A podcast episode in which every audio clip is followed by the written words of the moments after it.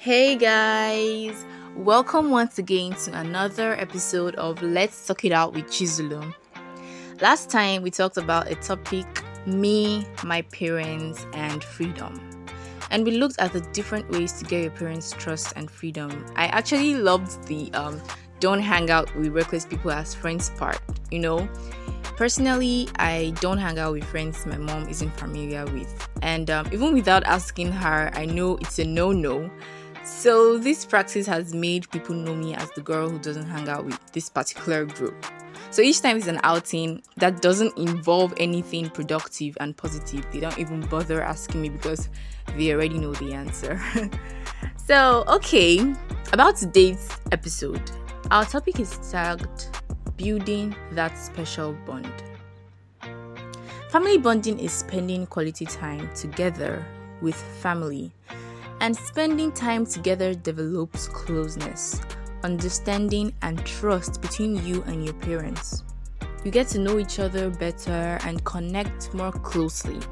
The important thing for parents is that the time invested in interaction with teenagers is always an opportunity for new knowledge and experience, and vice versa. Many teenagers don't bond with their family, this is not just about our parents now, it also includes our siblings. We don't find it necessary to spend time with the family. Instead, we spend time with our devices. I mean, our phones, laptops, TVs, PlayStation boxes, and others. I am a victim too. I get on my phone a lot, and my mom complains about that. But I'm working on it. I plan what I do with my phone every day. Look, it's not as easy as it sounds, but I won't lie to you. With God's grace, you get over phone addiction. It isn't easy, but as as you go through that process, as you discipline yourself, you'll get over it. But then, when there's a family function, some teenagers hide away from all these outings, dinners, devotions, and other memory making stuff families do together. Some parents are to blame for it, some don't give attention and claim they are too busy, which can cause the teenager into being lonely and sad, which ultimately leads to depression because there is no one to share their problems with. So in order to ease the depression, they engaged they engage in various activities on their devices. Well, according to a poll conducted, 67% of American teens say they want to spend more time with their parents. You can imagine how bad that is. Now, here's a few tips on how you can practice family bonding. Number one, have at least one meal together. Make it a point to have at least one meal together as a family, maybe breakfast or dinner together. We know that having lunch together every day is not possible because of our parents' jobs, but it could be dinner time. Instead of taking your food into your room to eat, why not hang out with them at the dining table? Enjoy a meal together, share your thoughts and feelings, and spend quality time. Number two, host a party together. You don't need a holiday or um, birthday to come up with an excuse throw a party. Try to persuade your parents into hosting a decent family slash friends get together, including extended family members if it's been a very long time since you saw. By doing so, you are strengthening yourselves as a team, and this can go a long way for each of you. Not only will you create a fun experience for your guests, but you also create memories together as co hosts. Number three, have a movie night. Kick off August break or a weekend at home by streaming a movie to get you all in the mood for some family fun.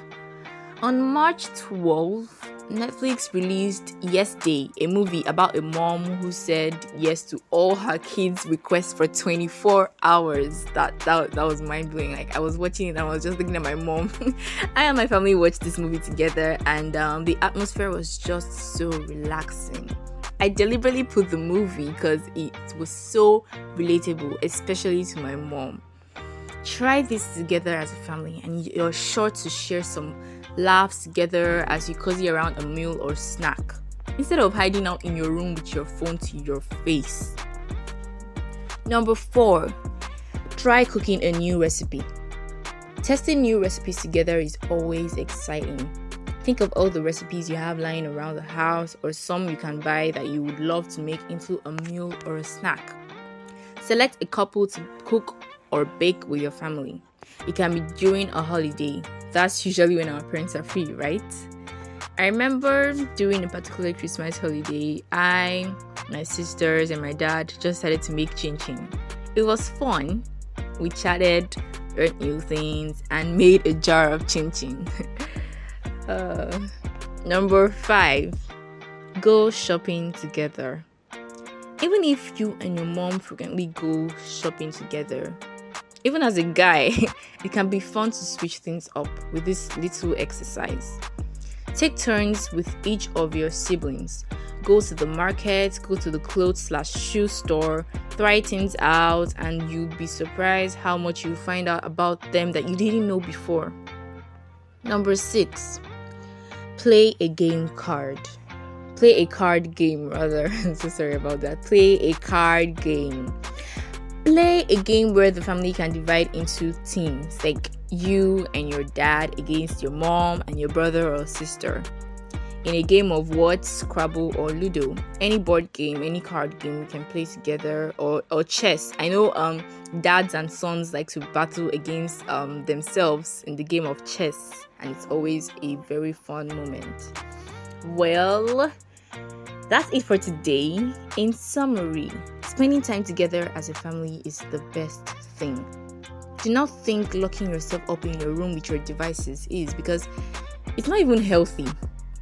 It's not healthy at all. It's not healthy at all. I can testify to that. Thank you so much for listening. Leave a voice message. I would like to hear what you think.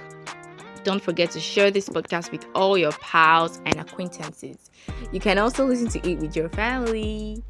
This is Chisholm signing out. Have a spectacular weekend. Peace out.